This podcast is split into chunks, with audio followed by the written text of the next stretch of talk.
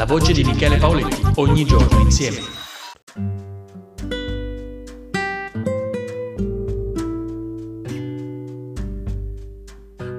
Ciao amici, benvenuti in serramaragno.com, sono sempre io Michele Poletti. Oggi vogliamo parlare di un evento che è accaduto qualche giorno fa in cui un nigeriano eh, ha praticamente eh, minacciato andando in giro con una roncola per le vie di fermo.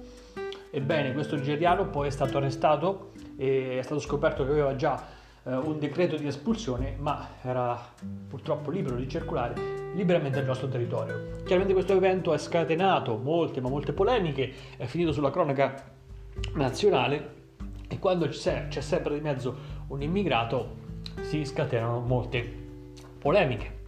Ma eh, è chiaro che poi eh, eh, questo evento genera appunto genera molte polemiche perché, perché è un evento che si ripete eh, poi alla fine abbastanza spesso in diverse parti d'Italia. Questi immigrati che chiaramente colti dalle loro problematiche, una problematica molto complessa che a livello mentale destabilizza comunque perché molti di loro arrivano qui clandestinamente, eh, arrivano attraverso un viaggio che dura molti e molti giorni, un viaggio travagliato in cui vengono spostati una volta arrivati da un centro di accoglienza all'altro e eh, l'integrazione non funziona in Italia, quindi questi ragazzi si ritrovano magari eh, in mezzo alla strada, non sanno che fare e lì interviene la malavita che li assolda per spacciare.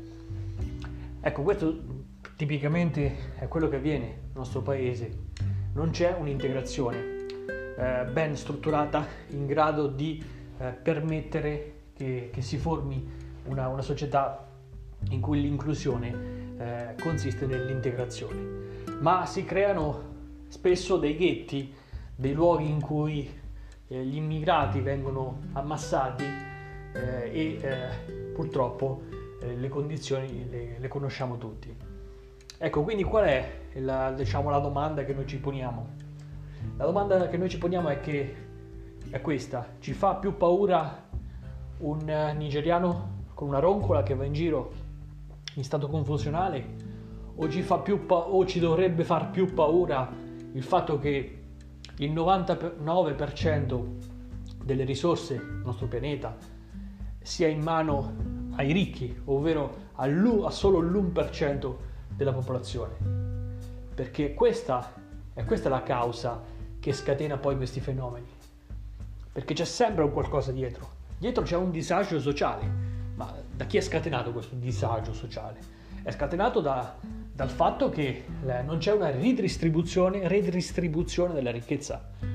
E quindi la ricchezza è in mano solamente ai più ricchi.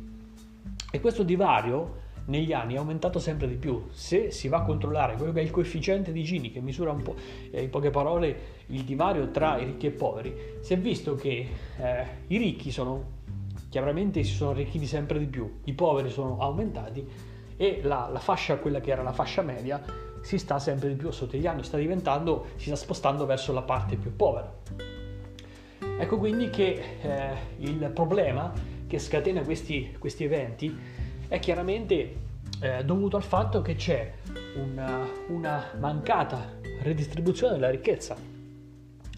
E eh, questi ragazzi, chiaramente, non vengono supportati come dovrebbero e questo scatena delle problematiche, problematiche che poi sfociano in una, in una rabbia, in una situazione di disagio eh, psicofisico e poi succede quel che succede. Ma dobbiamo porci la domanda di chi è la colpa? Di chi è la colpa? Questa è la domanda.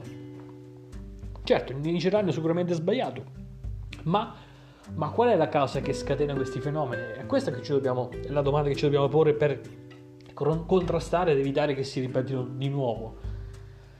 Chiaramente eh, rispondere a questa domanda è complesso, però eh, abbiamo parzialmente dato una, una risposta è il mondo in cui siamo, è il capitalismo, la globalizzazione, il consumismo che ci ha portato a questa situazione.